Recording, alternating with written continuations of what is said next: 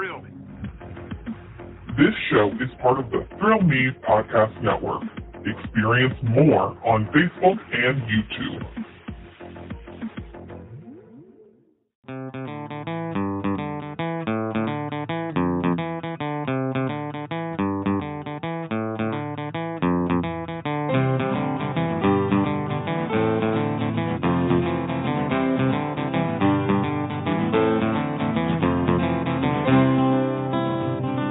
Trust that Craig.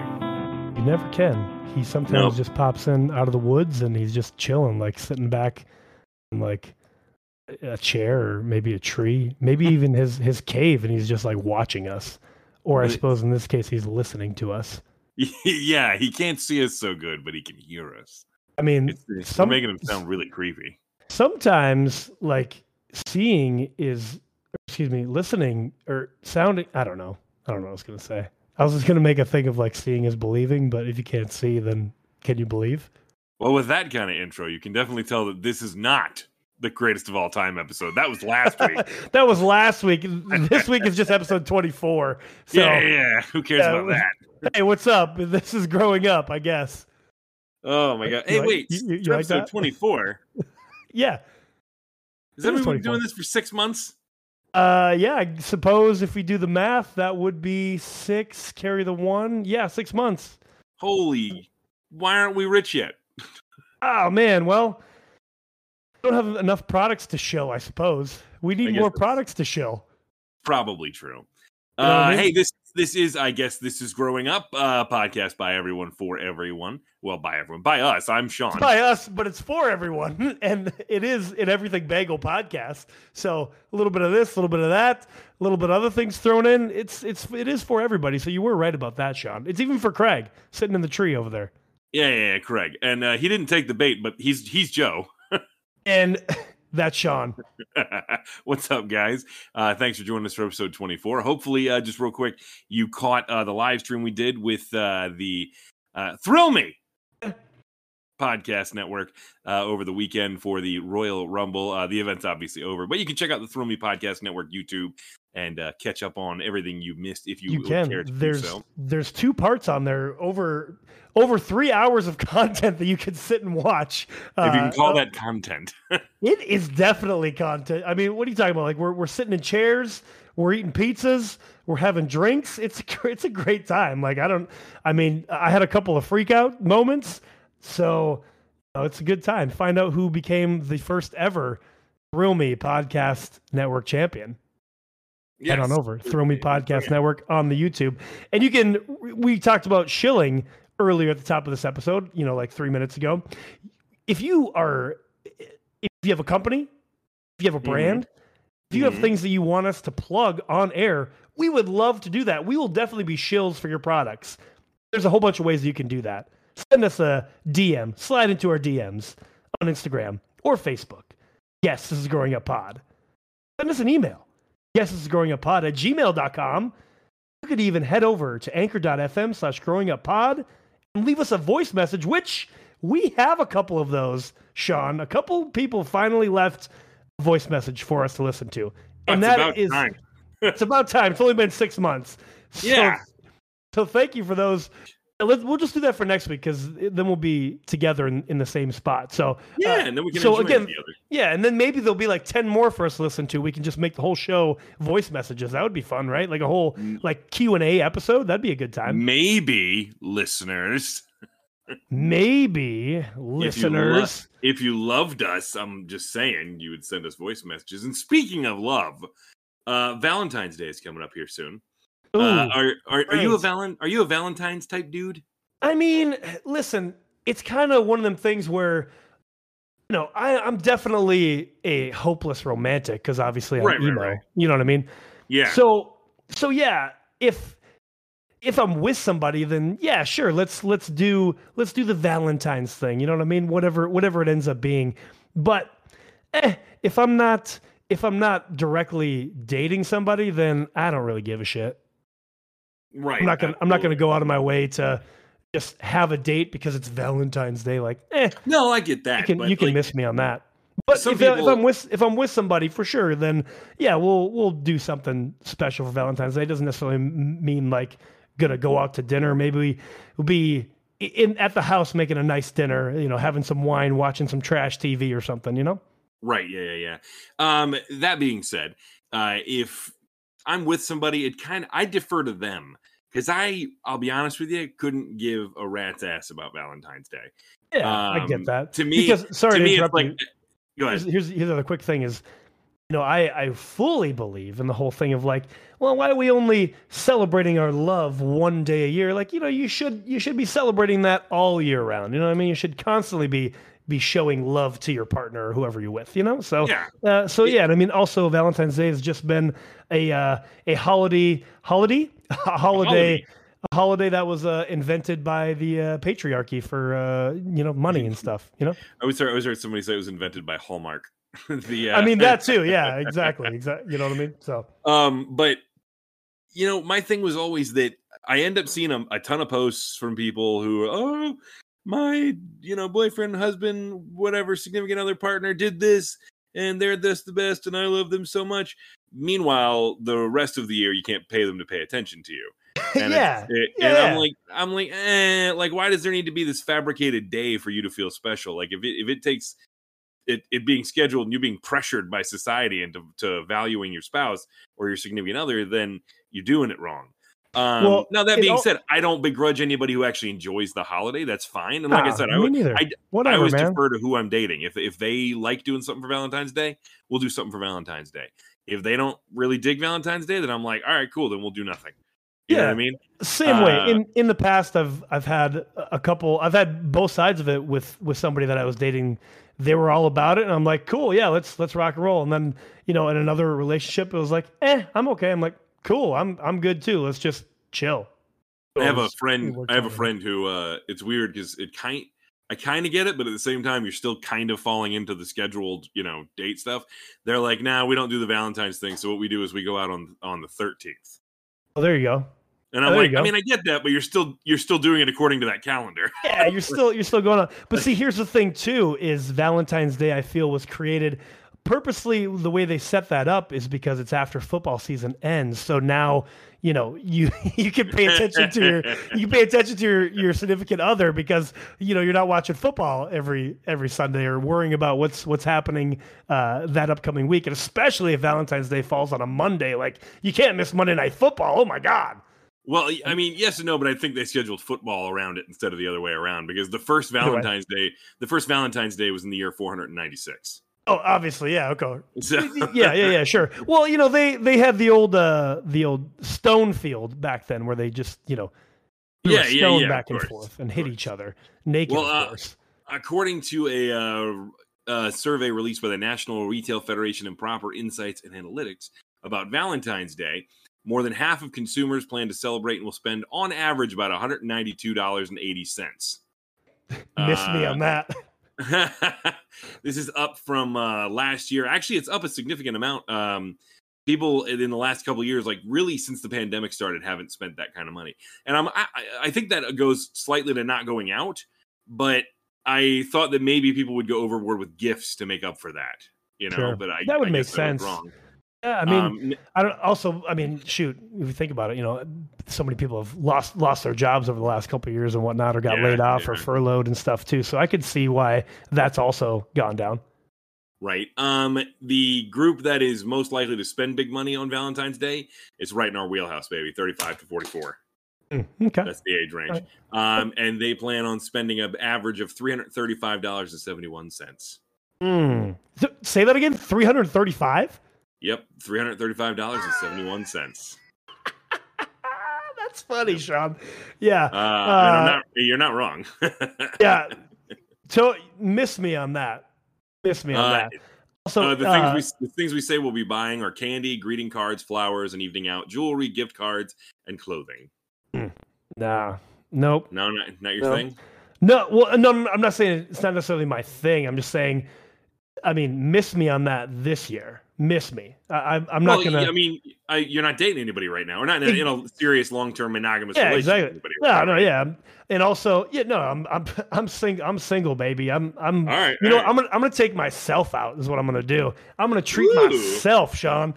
And not only that, we talked about this many episodes ago, but so Valentine's Day is technically the championship game of cuffing season. So if you have your prospects right now, figure out who's going to be your starting lineup, and then figure out who you're taking to the big game in essence, because it's the championship game. That's cuffing, end of cuffing season. So I get it. Totally get it. So this year I'm not even making the playoffs, and I'm cool with it. I'm not making the championship game, and I'm good. That's right. You're just like I'm good with it. That's right. You're just like the Chargers. Something like that. Yeah. Just so you know, it's the first team that came to mind that didn't go to the playoffs. Any event, I'm looking at some stuff here. They are strange gifts for Valentine's Day. Give it to me. It can't be any worse than ER stories. I'm gonna send this to you real quick. So that you can get a quick glimpse of this, and then I'll explain what it is. Because now that since you are in this chat, I can actually send this to you so you can actually visually see what I'm seeing. Oh, hey, look at that. We love technology, don't we? We do love technology. Even though we talked about it last week. There's undies. All right, cool. They're undies. Yeah, they're boxers. What they are is underwear with QR codes that link to sexy music playlists. That's great. All right. That's great.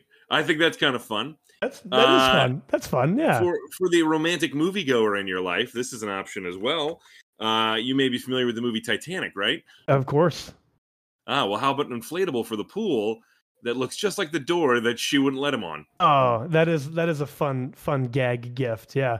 I might get that for Zach and Brooke, maybe. That's actually not a bad idea. I think they'd have a good time with that. I'm going to gift that to them. This one, I need you to look at both pieces of it real quick, okay? You see the young lady holding these two items? Yeah, it looks like one looks like a razor, and one looks like possibly a toy, if you will, an adult toy. You are correct. That's exactly what it is. Okay. That's exactly what it is. Those are, by the way, that noise you heard was Thrill Me Podcast not knowing. He heard us talking about him. Well, he can hear the chimes, I think, because he's in this chat channel. Every time we do, I send you one of these pictures, I think he gets notified. Oh, wow. Okay. But, it's a combination razor and vibrator, which to me just sounds like one drunken... What's a combination? It comes apart. Oh, I mean... Yeah, I think that's part of the problem. That sounds dangerous. It does. That sounds really dangerous, but... It does. What did you just send me, Sean? So that's a new game that you can play with your friends. Holy! And it is Jesus. I am not joking. I'm going to tell you this. I'm going to say it, and I'm going to have to go back and bleep part of this for the audience. It is the cum face dual pump action penis game. Dude, I think the name of it explains it all of what the goal of this game is. Yeah, you ever seen Hungry Hungry Hippos? Well, point them the other way. And holy crap, dude. That's got to be like for like a bachelorette party, right? It's got to be 100%. 100% towards that. But that is funny. It's very oh my gosh. I kind of love it. I might have to compile these pictures into the post when I put it on the socials. Yeah, you know what? That's not a bad idea, to be perfectly honest. And I'll finally send you this one, because who doesn't love cheese and meat? The charcuterie tray. Oh, yeah, it's a charcuterie board. Yeah. Charcuterie in the shape of a giant wiener. Yeah. I'll send you the link to this if you just want to post the... Yeah, definitely send me that link, because I feel like the general public, our audience, you guys need to see these photos, because... And there's more. Those are just a select few I chose to share. There's 37 of them, actually. Yeah, there's 37. So I just didn't want to go through all 37 while we were doing this. I just picked out some of the more fun ones. In any event. Oh, my gosh. So, yeah, Valentine's Day. I don't know. If the gifts are that fun, sure. But otherwise, I'm kind of a miss me with that kind of person. Yeah, exactly. You can. Well, I don't know. I'm just kidding. I was going to make a reference to the Hungry Hungry Hippos type game, but I'm just kidding. But that's funny. I mean, honestly, you heard how I cracked up. Like, that's I'm surprised. Yeah, 100%. I'm surprised it took this long, honestly, to create a adult game like that, to be honest with you. Yeah, no, I'm with you. I'm 100% with you. I can't believe it took that long. In all honesty, I'm like, man, we need one of those at a Thrill Me event. Oh, you know what? I kind of want to challenge Rob to that game, so I am the number one contender for the Thrill Me Podcast Network Championship. I kind of want to challenge him to that. I kind of love that. Because it would be hilarious, you know what I mean? For the Thrill Me Podcast Network. That's great. In any event. That's pretty good. That's good. That's awesome. This week's episode is a little bit different because we're going to take our musical break, and Joe's going to give you the info about that in just one moment. But this week we've got another interview lined up for you. Well, damn, you screwed my segue, Sean. They weren't supposed to know that was coming. Well, we know that what was coming. Music, like we do every week? Music! Yeah, we do every week. It's a surprise. But yeah, sorry, go ahead. You're right. I was just saying that I'm going to duck out, and Joe is going to take over, and he's got an interview for you where he's going to talk to somebody that he knows, friend of his. My longtime friend, Miss Jackie Crow. Who has worked very hard to get to where they are, and Joe's going to talk to them about that journey. But first, Joe, why don't you tell us who we're going to be listening to today? Sean, damn it. What? I had a really good segue, and now everybody just knows that it's coming now. Everybody just knows that it's coming now. I mean, well, fine, then, stall and then do it when you're ready. Edit this out. I want this bleeped out. I'm just kidding. You don't have to do that. You don't have to do long that. Bleep it's until fine. You intro the song. No, it's fine. But so, like I said, I'll be interviewing. I've known her for almost over 10 years. We actually worked together back in early training days. I actually hired her. So I've known her for a long time. She's badass. She's a business owner. She's a mom. She's been a coach and trainer for over 10 years. She was a walk-on at Marymount University playing basketball for all 4 years. So this woman is a badass. So I'm so glad to be able to get her on the show. And she's a listener too. So it's kind of pretty cool for that as well. Yeah, without a doubt. Yeah, so that'll be a lot of fun. And she's, like I said, she's definitely a real friend. But Sean, have you ever had any fake friends? Ones that are just condescending and they're just get on your nerves and they're just real fake they're real to your face but fake behind your back. Well, yeah, but none of us really talk to Ron anymore.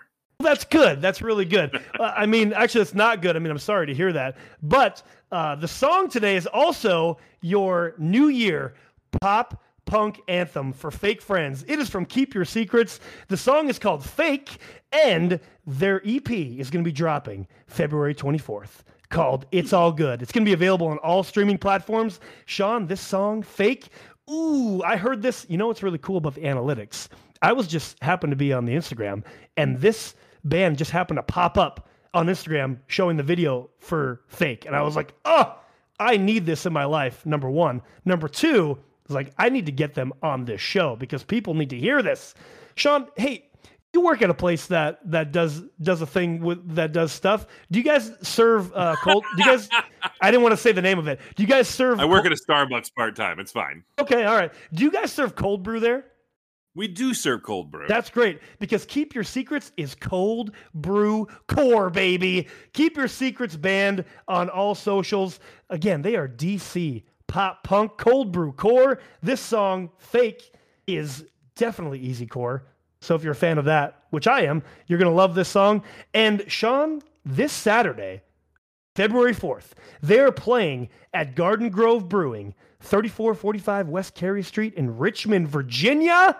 Ooh. If you want to go, come with me because I'm definitely going because this show is going to slap. They are going to be playing with Weatherworn and Highwind. It is a free 21-plus show that begins at 8 p.m. Again, that's Garden Grove Brewing, 3445 West Carey Street in Richmond, Virginia. And then they also have another show February 11th at DC9 Club in Washington, D.C. They will be playing an opening set for Breezy Supreme. And like I said, their EP, It's All Good, is going to drop February 24th, featuring this song that we're going to play today for you called Fake. Ooh, it gives me the warm, warm, warm fuzzies because I've listened to this song easily 300 times in the last, 2 months. So... So today, again, it's Keep Your Secrets. You can follow Keep Your Secrets Band. That's the name of their socials, Keep Your Secrets Band. On all their socials, again, Keep Your Secrets. The song is Fake. Sean, you know what to do. We need to play it loud.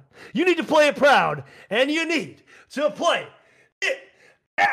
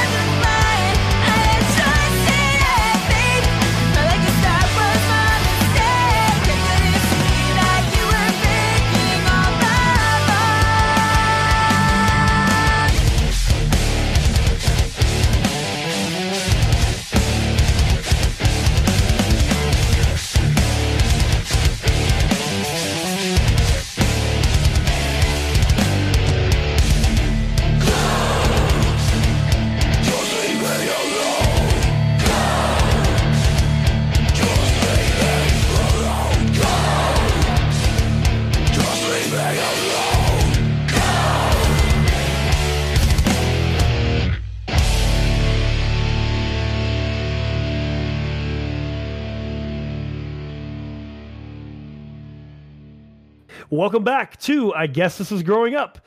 You just heard Fake by Keep Your Secrets. And if you loved that song as much as I do, you can see their Cold Brew Core live this Saturday, February 4th, 2023 at Garden Grove Brewing, located at 3445 West Carey Street in Richmond, Virginia. They are going to be playing with Weatherworn and Highwind. That show is a free 21-plus show, and it begins at 8 p.m., so head on over there if you're in the area or if you want to take a road trip. And also, if you want to take another road trip or if you're in the D.C. area, On February 11th, you can see them at DC9 Club in Washington, D.C. They are going to be playing an opening set for Breezy Supreme, and that show is going to begin promptly at 7:30. So if you're headed to DC9 Club in Washington, D.C., make sure you get there early, as Keep Your Secrets will play right at 7:30, so you don't want to be late for that. Again, the song you heard today was Fake, and that song is the single off of their new EP, It's All Good, and that's going to be dropping February 24th on all streaming platforms. So head over to Keep Your Secrets Band on all their social medias for more information on the upcoming shows, as well as their YouTube and everyone's favorite thing, merch, because we love that merch.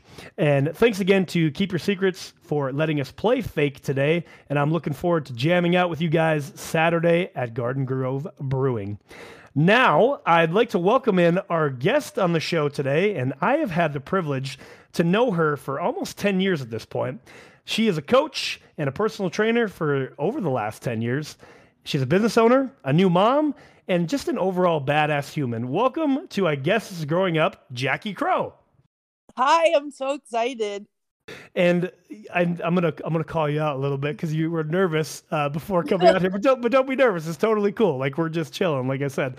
So yeah, I mean, welcome to your first podcast, and this is just our second interview. I mean, it's just me because Sean's not here today, but so we're excited for that too, because we're trying to interview the world and stuff. So you're like you're the first solo guest, because we had We Demand Parachutes on a couple weeks ago as a group, and so you're the first solo guest. So thank you for that. I feel so privileged. You should feel super privileged. Like, you're a badass. Like I said, I mean. Let's see. Let's put a pin in your badassness for 1 second, because I was just thinking about that. Like, we've known each other for almost 10 years at this point. Isn't that wild?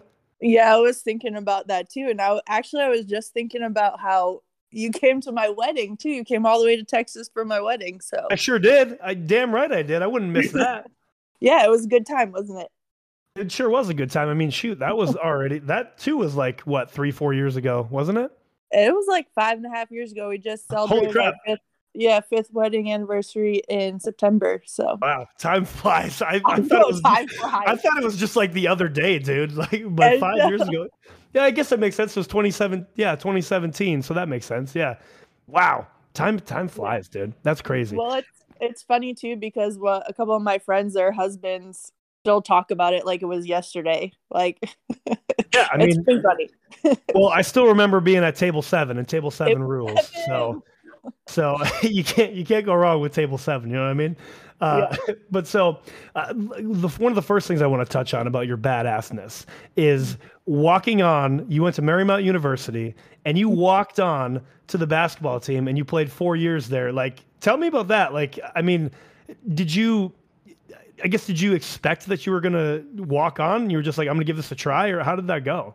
No. So it's kind of a funny story. So my first 2 years of college, the basketball coach was also the athletic director. So I had no expectations of playing. I just went to go to school.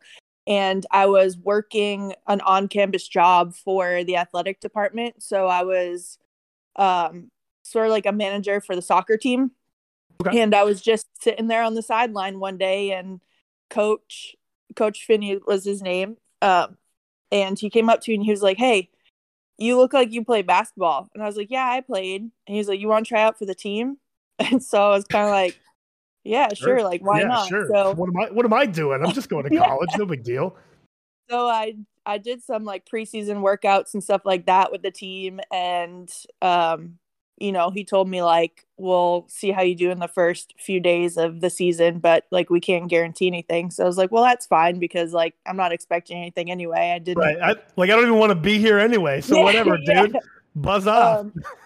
So anyway, the first workout we ever did was on the track. And then the second workout, or the second day of practice, was like actually on the court. And after that, he asked me if I wanted to play, and I said, all right. And so that's just kind of how it happened. But yeah, I got discovered on the bench working for the soccer team. I mean, there you go. Like, that's like a poetic type of story, right? Like, just, yeah. I wasn't, Well, it's definitely awesome of your, again, ability to jump on there. I have to say, kind of calling him out a little, not him, but just, I guess the team maybe in general, like, dang, did you guys not have any other good athletes on the team? Like, no, they did. They did. Okay. Freshman. Yeah. It just, okay, good. Like, okay. I don't know. I guess he just was like, she looks like she plays basketball. So I got you. So it was more of just like, oh, I'm just always got my eyes open. Like, oh, that's an athlete right there. I want them on my team. Oh yeah. I think he was like, it was like his 27th year, my freshman year. So, oh, I got you. All right. So he has a history of just finding athletes and getting them on his squad. Yeah. I feel you. Okay. I'm with it. Okay. Gotcha. So I guess with that, how many years did you play basketball growing up as a kid then? Yeah, I played since I can remember. Okay. Probably like first grade or something. We used to just do like basketball camps and everything. And then the boys' high school basketball coach used to run a camp every summer. And I used to go to basketball camp every summer. And I did like sleepover basketball camps. And I played AAU and I played the Bay State games, which is like almost, I guess like the best way to describe it is like the Massachusetts Olympics. You could try out for different sports and they have it every year or whatever. You can play different sports. So I pretty much did all of that. So oh, that's awesome. That's a pretty cool deal. We didn't really, I mean, other than hockey in Minnesota, that's how we, I mean, maybe there is other things now and there's definitely like AAU stuff for sure, but I was never involved in any of that. So that's awesome. That's pretty sweet. So yeah. I guess you'd say you were pretty much always active as a kid then, playing basketball, doing camps, all that stuff. Oh yeah, basketball. I played soccer up until like 8th grade. And then once I got into high school, it was like cross country, basketball in the winter, cross country in the fall, track in the spring, and then I would play basketball all summer with AAU as well. So you definitely didn't have any time as a kid to be sitting on your phone or a tablet or playing video games is what you're saying. Joe, why are you gonna make me tell everyone how old I am? We didn't have cell phones until I was like in high school. Yeah, I know. Me too, Jax. Like this is why this podcast is called I Guess This Is Growing Up, because we're all of age, way past of age now at this point. It's fine. It's okay. No, I bring it up because since last week we had the conversation about what did we do before technology? So obviously in your case was playing sports. You're always in sports all the time. Yeah, playing sports, and I grew up with three brothers, so we were always running around outside. We would ride our bikes down the street. We would walk all over town, like walk up to the center of town, and yeah, pretty much just staying active. I don't know. I guess you had, yeah, you were like there was nothing else to do but to be active. So, and I think that would you call your town that you grew up in a small town?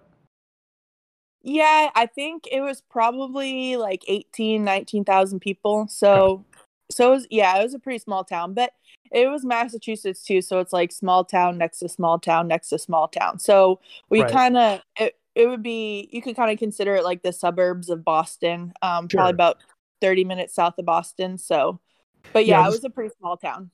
I graduated high school with 140, maybe 145. Oh, wow.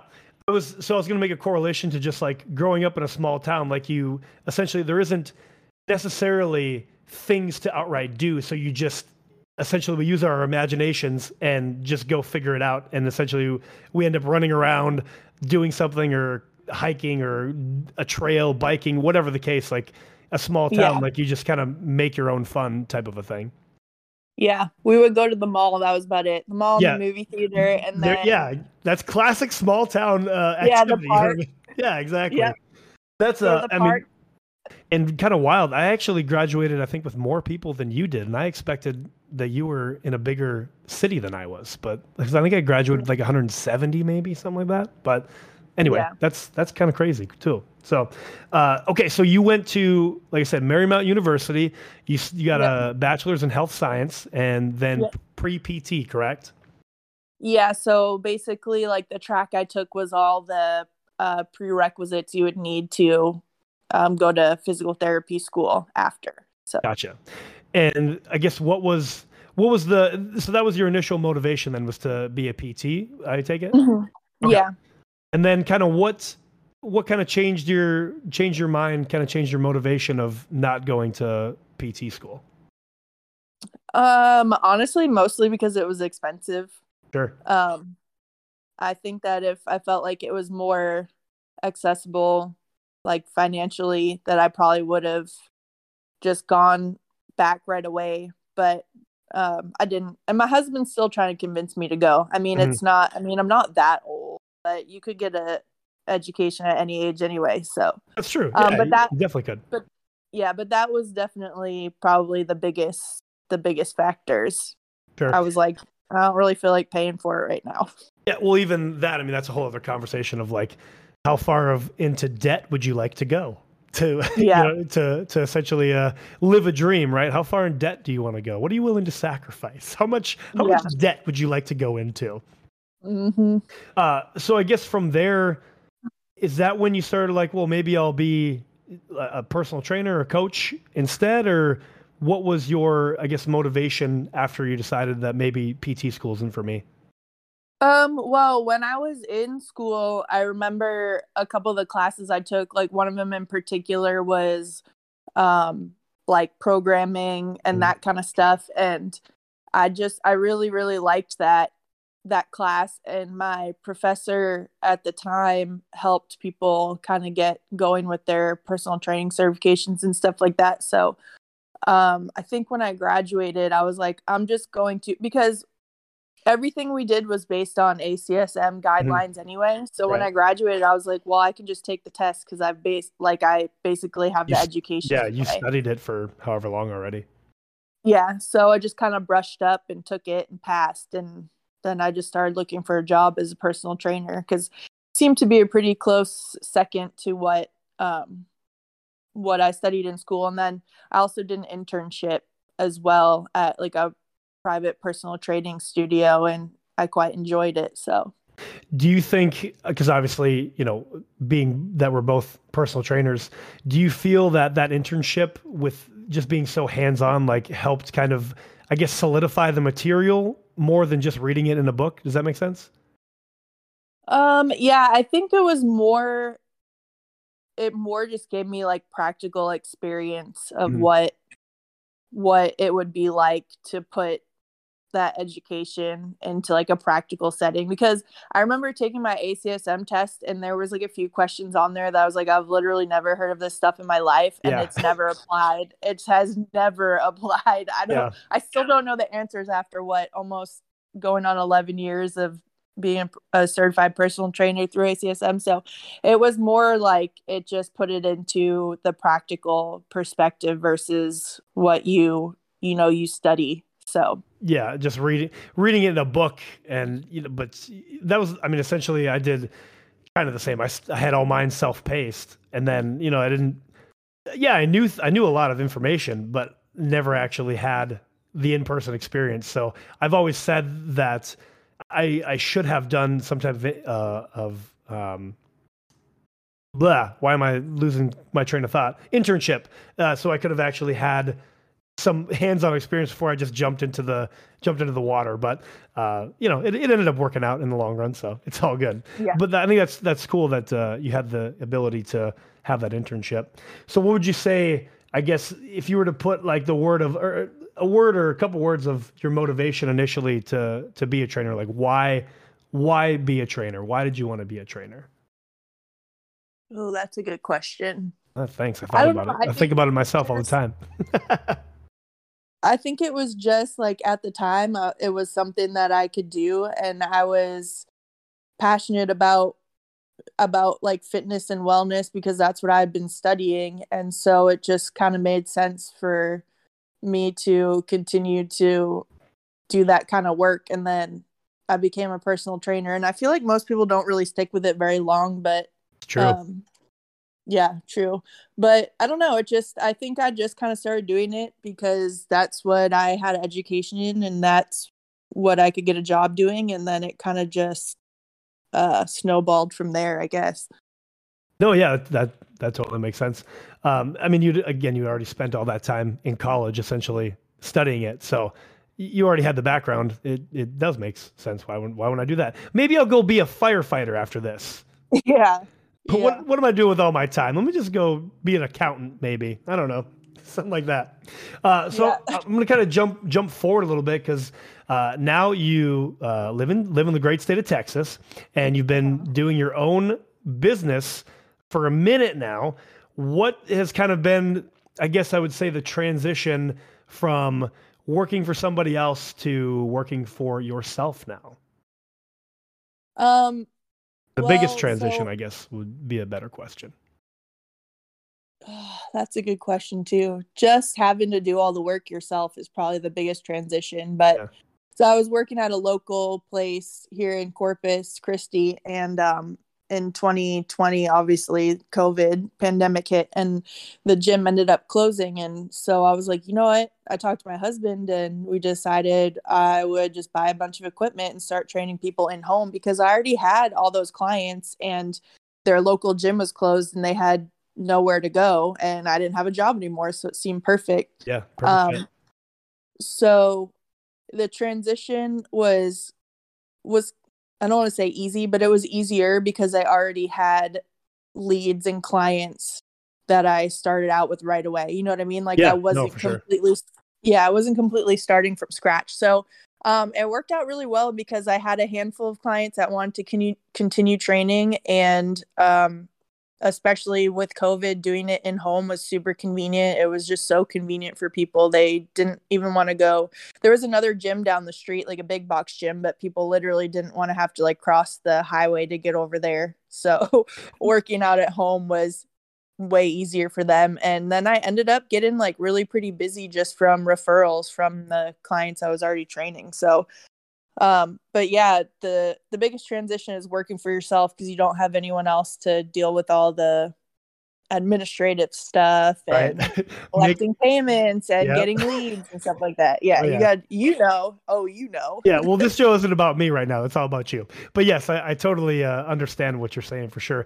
But what's cool about, you know, if we can find a silver lining, right, with what 2020 was is in your case, you know, and of course in my case too, but in your case that we're talking about, you know, these people already know you, which is great. So you didn't have to essentially, you know, like a proving thing of like, okay, well, I know the world is falling apart right now, but you know, I'm really good at what I do, and you're in safe hands, number one, and it's a safe environment. You're not going to get, you know, all that stuff. So that's kind of the silver lining of having that, where you went from, you know, a gym, even though it was a private gym, but you went to, it's just you now. Like, I feel like that was a time in 2020 where a lot of people latched onto that. Like, yeah, I don't want to be in a big box gym. I just want to be somewhere private where I don't have to worry about anybody else close to me.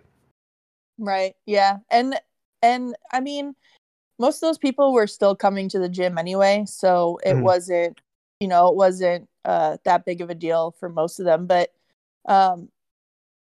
yeah, it was tough, but it was like you were saying, it was a little bit easier too, because those people already knew me. And the gym actually closed. Like, my boss came in one day and was like, "Hey, by the way, at the end of the day, we're closed for good." Like, nobody, I remember, really, like literally, like nobody had any warning. It was just like, "Oh, you're out of a job." I remember you texted me that. I was like, "What? That's wild." Yeah. Nice, thanks for the heads up, Preesh. Yeah, for real. Although I'll admit, I feel like it made it easier with clients because it was just like, "Hey, we're closing. Like, that's it." And we dealt with, you know, what we could deal with in terms of letting everyone know and getting money refunded and stuff like that. But I think it did help a little bit because we didn't have to deal with like all the nonsense in between. But it did make it easier for me because it was like, hey, the gym's closed also. And everyone was like, well, what are you going to do? And if you remember at that time too, it was kind of hard to get a lot of gym equipment because everybody was doing the at-home thing. Yeah. Yeah. Impossible, near impossible. Yeah. But my old boss had a relationship with one of the local gym companies here, and I was able to get a set of dumbbells and pick up a few things from the gym too. So basically I was like, hey, the gym's closing, and everyone's like, well, what are you going to do? And I'm like, well, once I get my hands on equipment, I'll just come train you at home if that's what you want to do. And so it was, it was a little bit easier because everyone was kind of in the right position for me to be able to do that too. So. Hell yeah. Yeah. It's, again, silver lining, it all worked out like it was going to, you know? Yeah. So, that hustler mindset, you know what I mean? We can't be stopped. Can't stop, won't stop. Well, and it's funny that you say that because, you know, this happened on a Friday and we all showed up on Monday to do our administrative stuff and kind of like, do all the last minute things. And I remember we're like, hey, so are you going to sell the gym equipment then? And a couple of my coworkers were like, we just barely closed. Like, why are you already trying to buy equipment and this and that and blah, blah, blah. Like, let us kind of take a breath. And I was like, bro, like, I don't know what you guys are going to do, but like, I need to make money and have a job. So my wheels were already, you know, turning right away. Yeah. That's so I was like, I'm sorry. I don't have time to sit around and like wallow in pity. Right. Like yeah, I'm going to already have a plan. Yeah. I'm going to sink or swim on my own. I damn sure I'm going to swim. I don't know about you, but I'm going to swim. Like, yeah, I'm going to figure it out. So you can, you know, hustling right away. Exactly. Yeah. Like, okay, yeah, cool. Well, that ended. Let's go. You know what I mean? And I think, so again, I do not want to make this about me, but that relates because I got fired from a certain gym in 2017, July of 2017. And I had been thinking about for a long time, like I need to start my own gym. I want to start my own gym. Maybe it's not the time. And then I got fired from said gym and I was like, all right, cool. Guess it's time to start my own gym.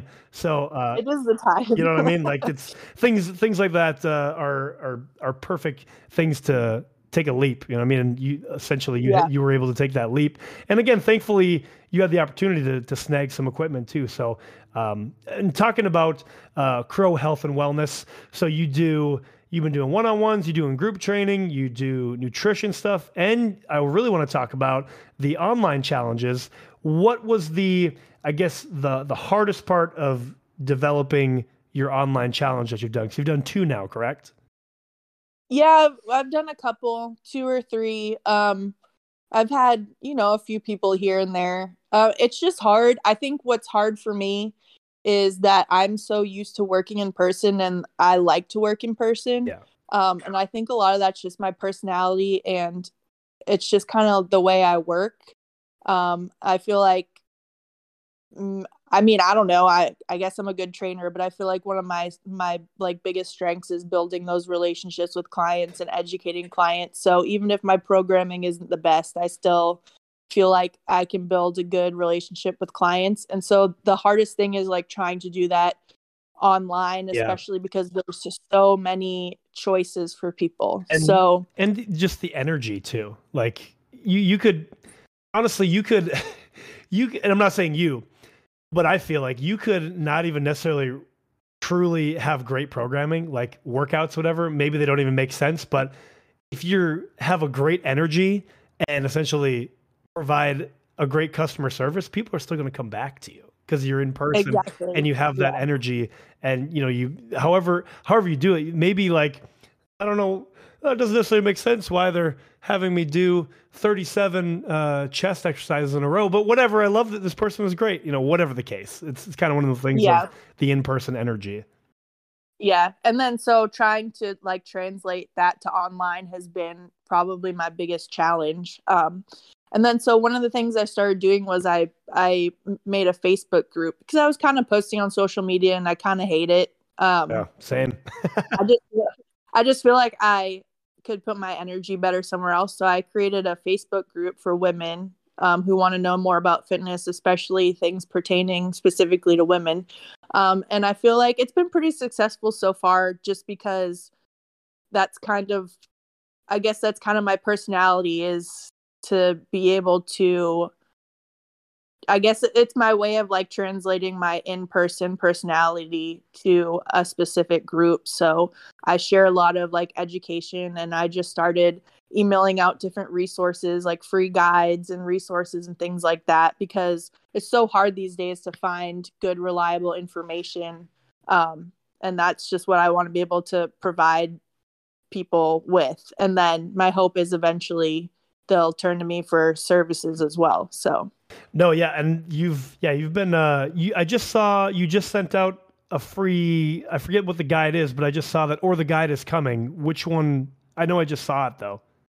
Yes, it was, I did a I called it Beginner's Guide to Fat Loss. So it talks about like energy expenditure and how that works, like the breakdown of energy expenditure, the role of fat in the body, how we burn fat, like the myth of spot reduction and scientific evidence behind that, and then strategies for fat loss, like calorie deficit, getting a good sleep, that kind of stuff. So even if you're not interested in fat loss, I think it's a good educational guide because it talks about like how we expend energy and how your body works.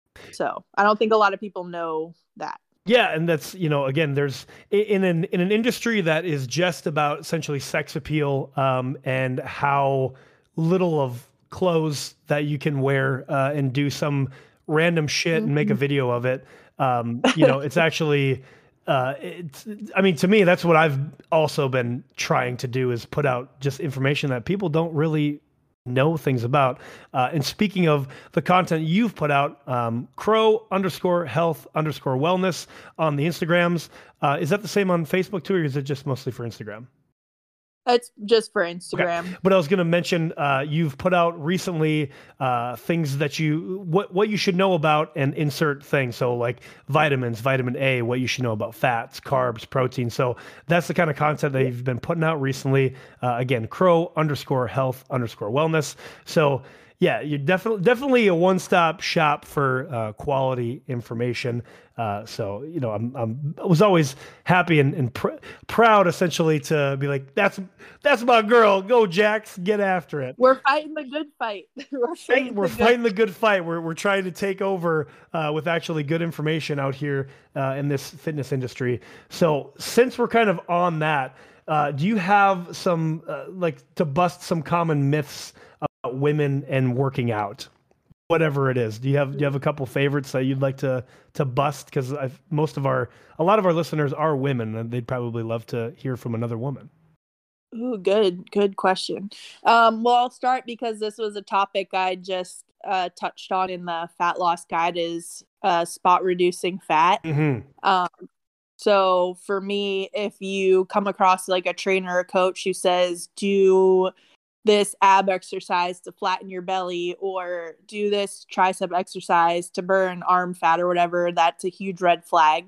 I mean, there's been all these studies done that show that spot reduction of fat isn't the thing. Is it really a thing? Yeah. And there's multiple studies. Like one of the ones I referenced, they did a study where they trained the untrained leg on leg press, so single leg press, over the course of 12 weeks, where they trained one leg and they didn't train the other leg.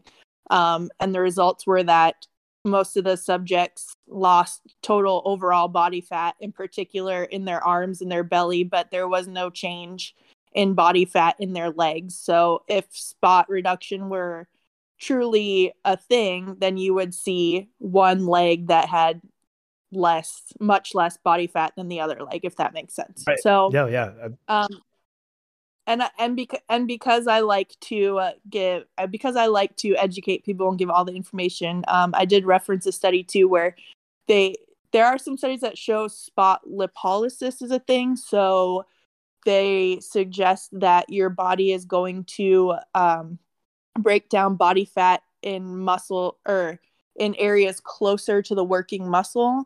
But just because you might break down fat closer to the working muscle doesn't mean that it's going to make a change in your body fat in that area. So for all the people who might say that and be like, no, it is real because I read a study, that's what that study means. Yeah, so. Exactly. And, you know, a lot of that, of course, we as an industry essentially can just throw things out that sound really cool, because generally most people aren't going to fact check that or do the research to find a study. And of course, we could, if you looked hard enough, you could find a study for just about anything to prove and disprove whatever you're trying to talk about. But of course, with reliable resources, it does take a little bit of like, oh man, there's so much research to do. But like you said, I totally agree. If, you know, it's like a red flag if you hear somebody saying that, like, are you sure about that? Yep. But, and that's the hard thing too. And you hit the nail on the head. I was going to say the same thing. You can find a study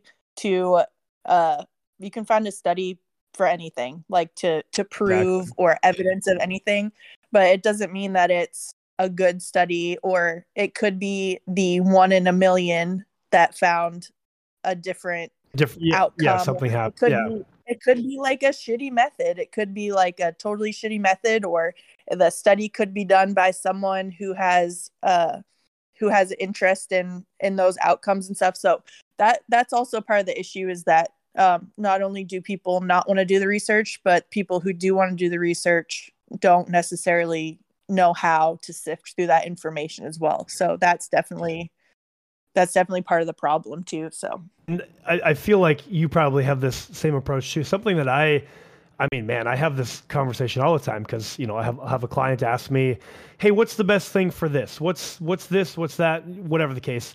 And usually, I always go to the answer of like, "Well, whatever it is, A is going to equal A and B is going to equal C here, but at the end of the day, we have to put it into trial.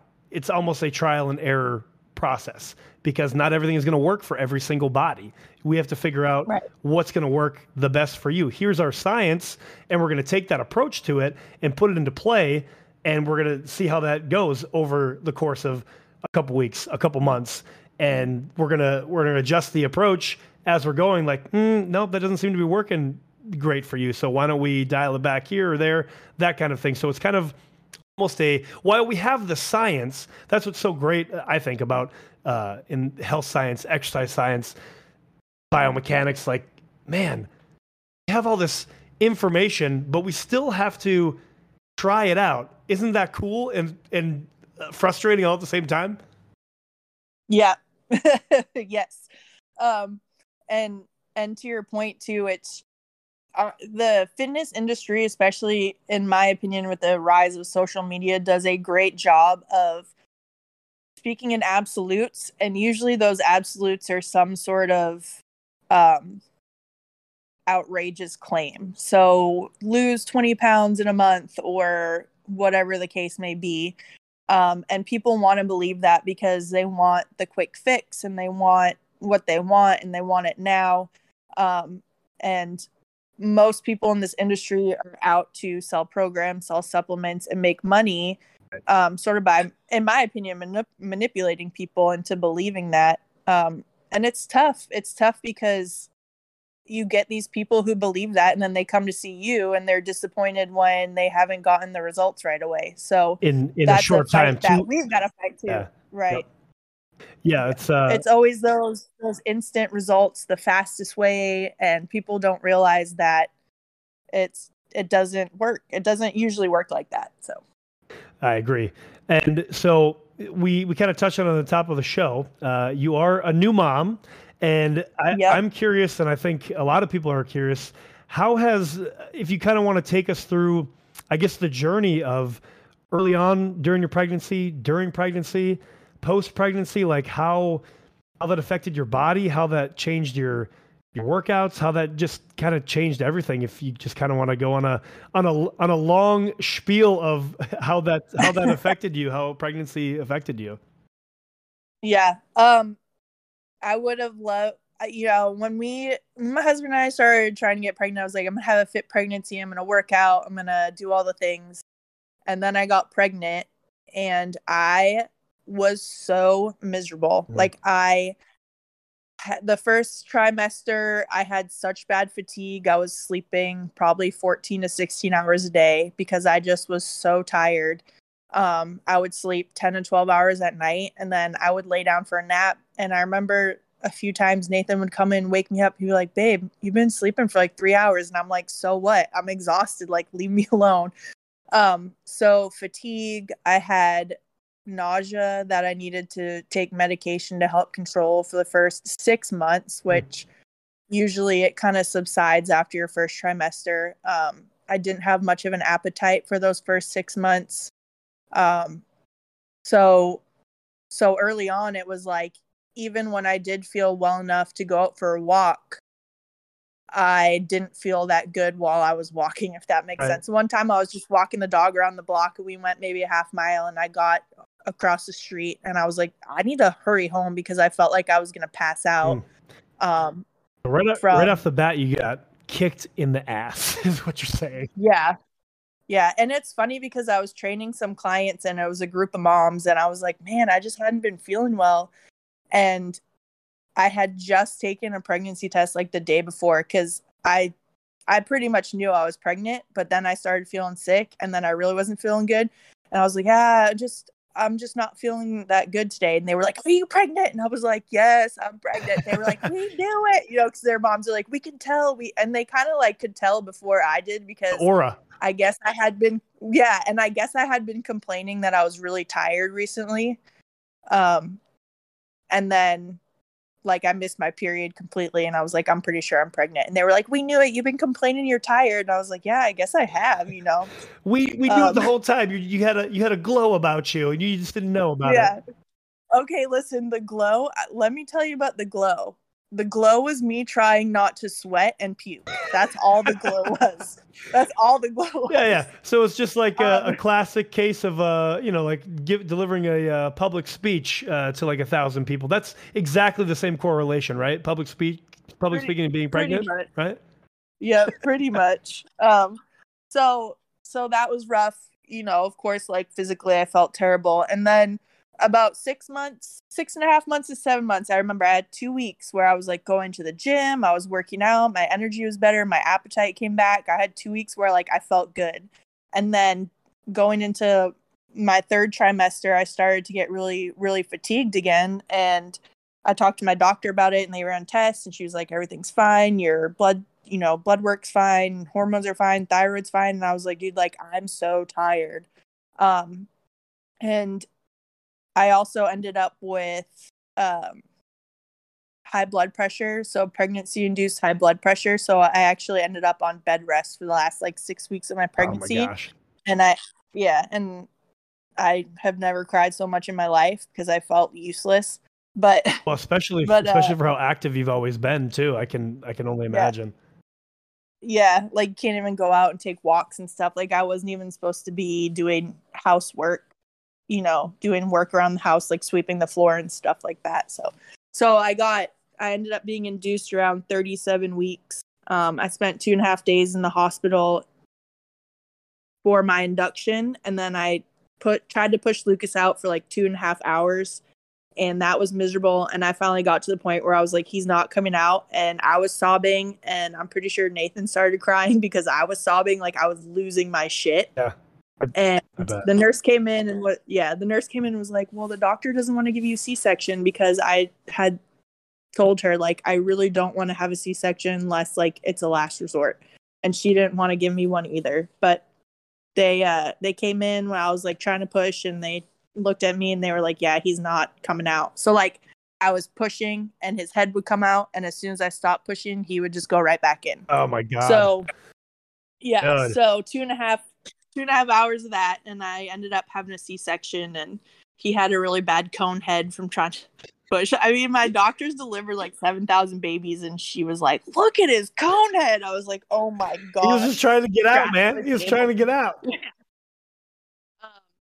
And then the recovery was really rough. I mean, besides for the fact that they cut through like 7 layers of your abdomen to get the baby out, she said like, because of the induction and stuff like that, my uterus was really inflamed. So I spent another couple days in the hospital and came home. And besides for trying to just to heal from birth, trying to heal from the C-section was really rough. Like I couldn't lay on my back at all for almost 2 months. I couldn't do breathing exercises comfortably for like 2 months.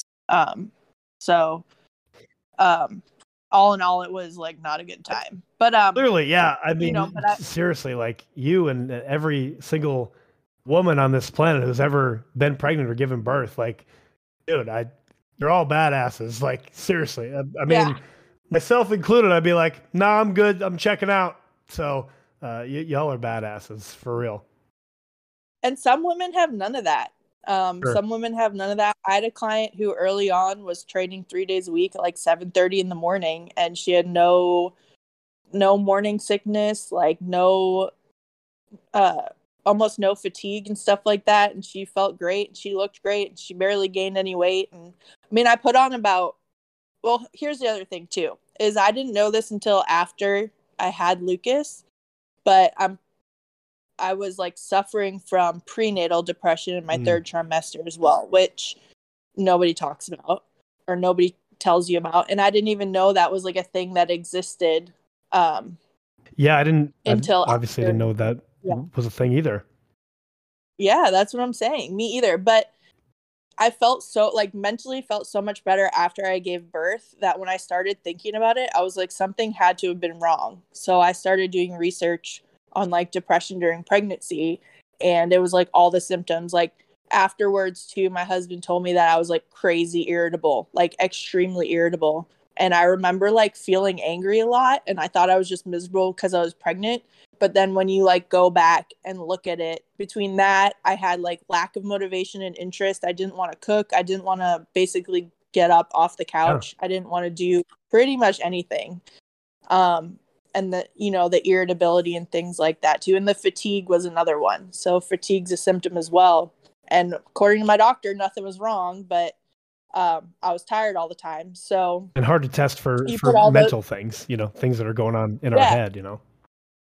Yeah. And that she never asked any of that stuff. So, you know, that added to like how the birth turned out and everything. Cause a couple of days before I was supposed to get induced, she was like, "Oh, your blood pressure actually looks really good. Like we can wait." And I was like, "Nah, I'm done. Like I'm done over being this. Pregnant. Like just I'm over this. Get it out of me." Yeah. But in retrospect, it definitely affected how, you know, the birth turned out and everything. So, but I also was, you know, I was trying to like keep it together. And after he was born, I felt better, like trying to work out and trying to be consistent, trying to eat well. We don't have any family close, so that's definitely made it harder. Not having that extra support of people who can help. And then Nathan was in and out of town a lot. He's been that way, you know, since Lucas was born. Like the day he got off of his family leave, he went to the border for like a week or whatever it was. So you put all those things together, and I thought I was just like struggling being like a mom without a lot of help. And then one day he was like, "You're moody all the time. You're irritable." He was like, "You're acting like you were acting when you were pregnant. So maybe you have postpartum depression." And so I started talking to a therapist and everything, and then ended up being diagnosed with postpartum depression at the beginning of November. And one of the other things that people don't talk about is that postpartum depression can set in any time in like the first year. So I think people assume that like it's something that comes on right away, but not for everybody. So for me, it was coming on probably like 7-8 months after I had Lucas. And then I didn't get diagnosed until, you know, almost a year.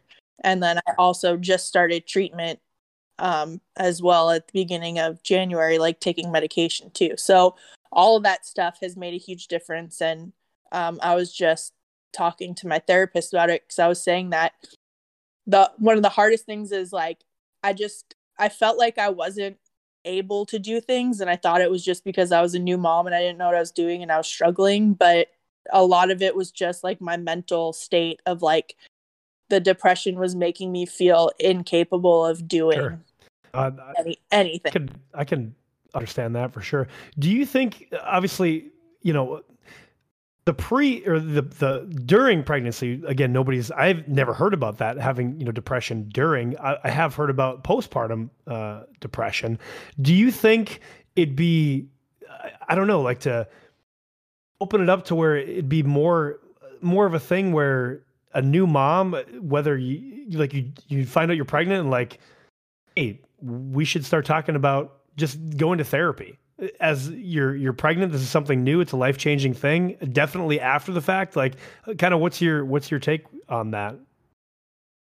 I think that every woman who becomes pregnant and or, you know, has a baby you go to the OBGYN, but I think that the standard of care should be mental health professional, seeing a mental health professional, and also like pelvic floor PT or pelvic health physical therapy as well. Like, for whatever reason, that's not a standard of care here, and it should be standard of care for everyone. Because like I said, if I had known when I was pregnant that I wasn't like fully mentally, you weren't 100%, all there. You weren't 100%. Yeah, I wasn't. Yeah.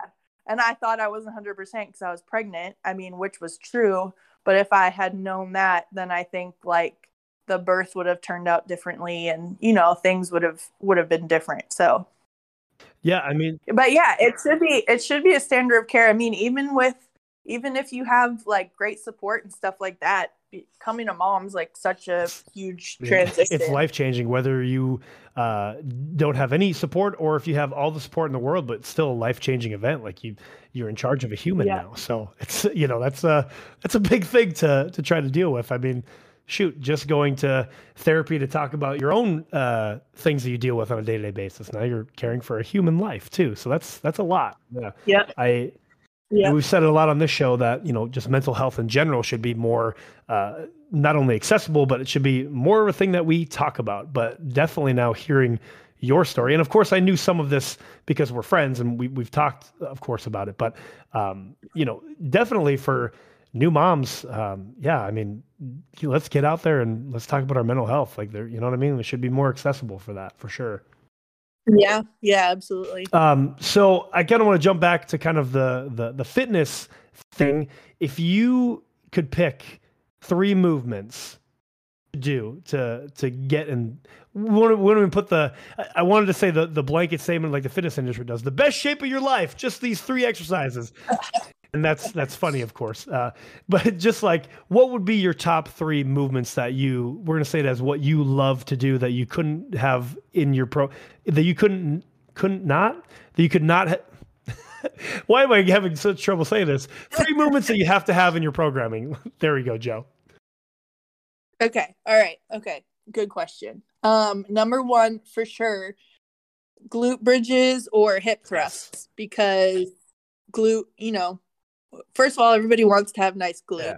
I don't know anyone who wants a pancake, but, anyway. You know what I really want, Jackie? I want you to start training me, and I really just want the flattest butt possible. Can you make that happen for me? Sure, just don't do shit.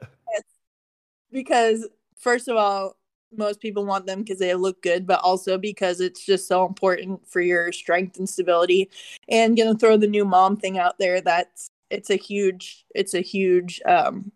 part of fitness, postpartum fitness as well, being able to be stable and carry your kid and all that stuff. Take that pressure off your back.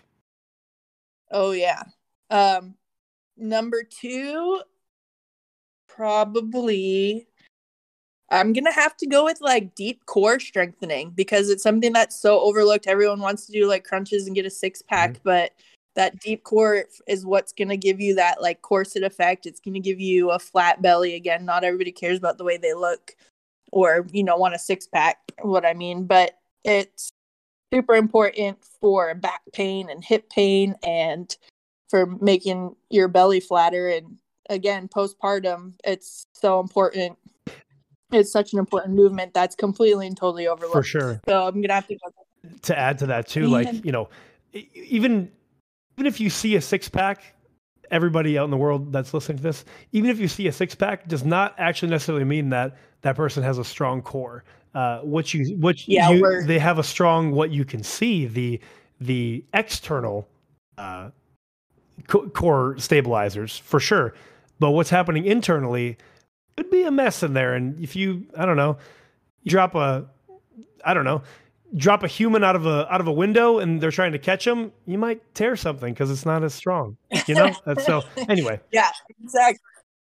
So I'll go with that. And then, I mean, there's so many good ones, but I'm going to go with like some face pulls because I feel like posture is important. Face pulls are great for your upper back, for helping if you have upper back or neck pain, and for your posture and for stability.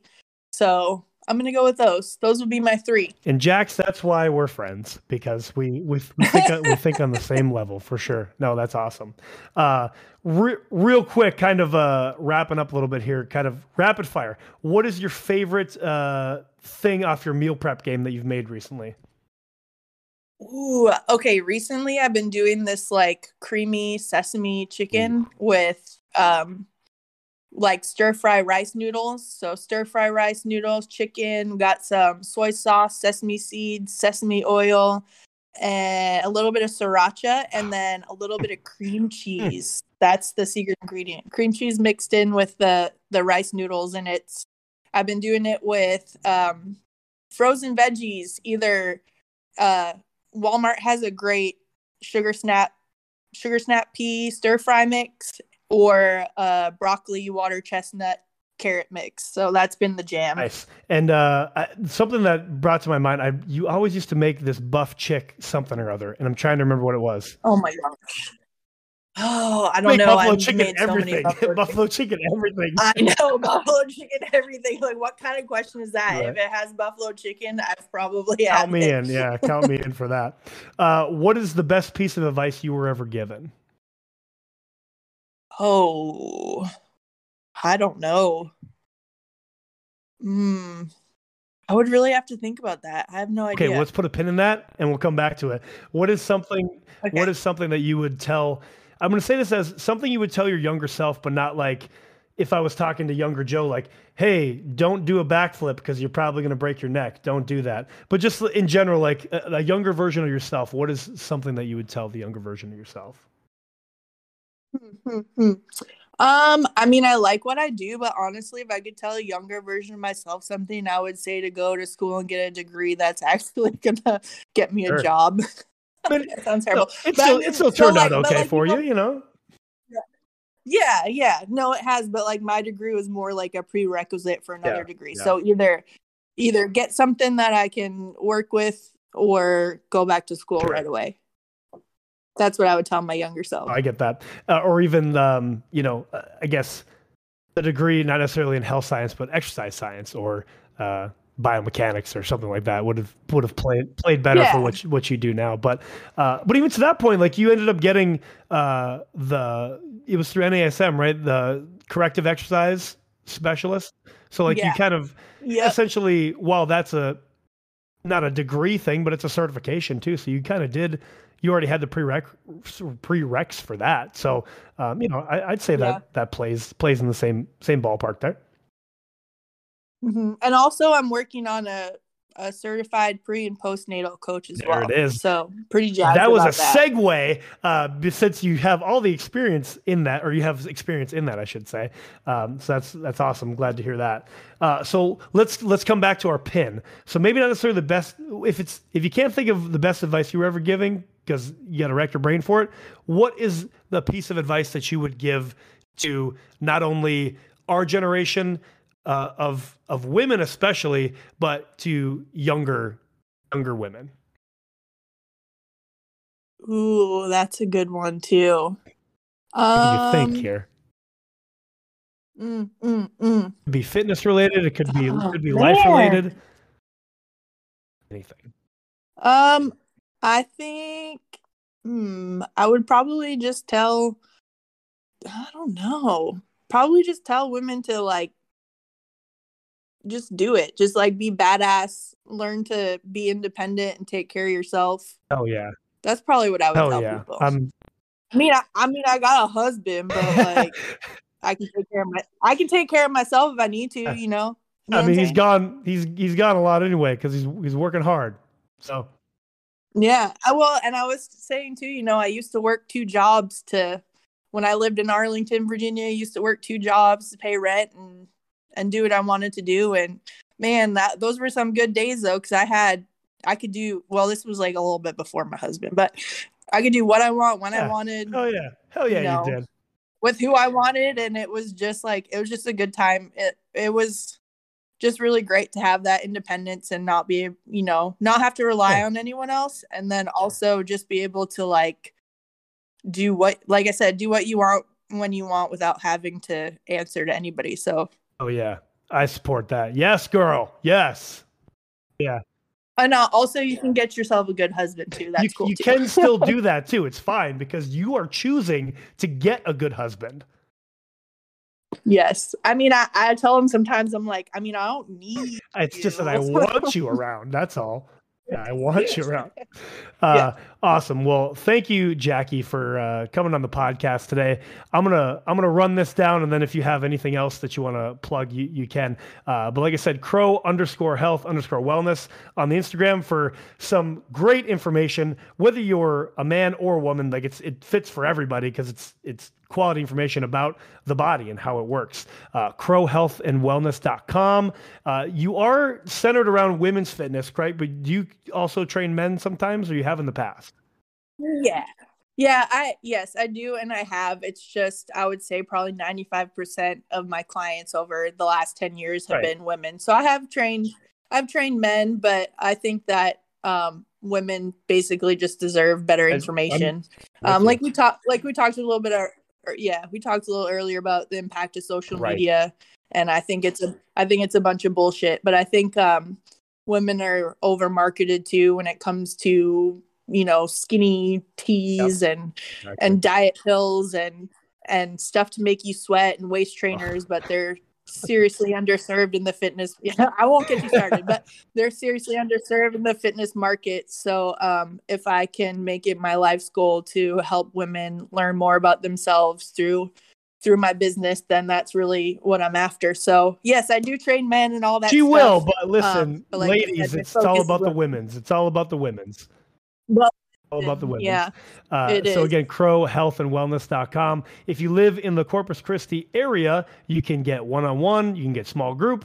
You can go see Jackie in person if you're in the Corpus Christi area. Also, do you have another online challenge coming up soon? I know one just ended, correct? It's still in progress. It'll be done at the end of February. I might, but I'll let you know when I decide. Stay tuned for that. Yeah, stay tuned. But if you want to go to the website, crowhealthandwellness.com, there's a tab for guides and resources. If you click on that, you can sign up to receive emails. And I'm sending out guides and resources that cover all different aspects of fitness. So meals and meal prep, habit change. We just did the fat loss one.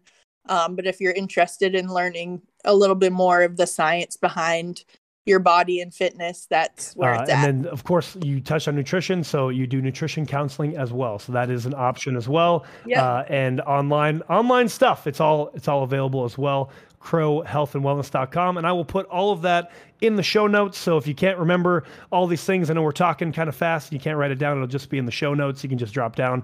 It'll be all there that you can find Jackie. So again, it's been great to have you on. Again, our first solo interview. So thank you again for being the badass that you are. And here's to another 10 years of friendship. Yeah. Well, thanks for having me and making me sound probably cool. No, you're definitely cool as hell, Jax. Definitely cool as hell. So thank you again. And I'll talk to you later, and we'll talk to the rest of you all next week. Sean will be back. Hopefully we'll be in the studio is the plan. So again, stay tuned for that. Again, thank you to Keep Your Secrets for their song Fake today. It's going to be off of their brand new EP, It's All Good, releasing February the 24th. And if you want to see them live in person, that Cold Brew Core, this Saturday, February 4th at the Garden Grove Brewing, 3445 West Carey Street in Richmond, Virginia. February 11th at DC9 Club in Washington, D.C. And again, that EP drops February the 24th. You can find all that information and more on all their socials.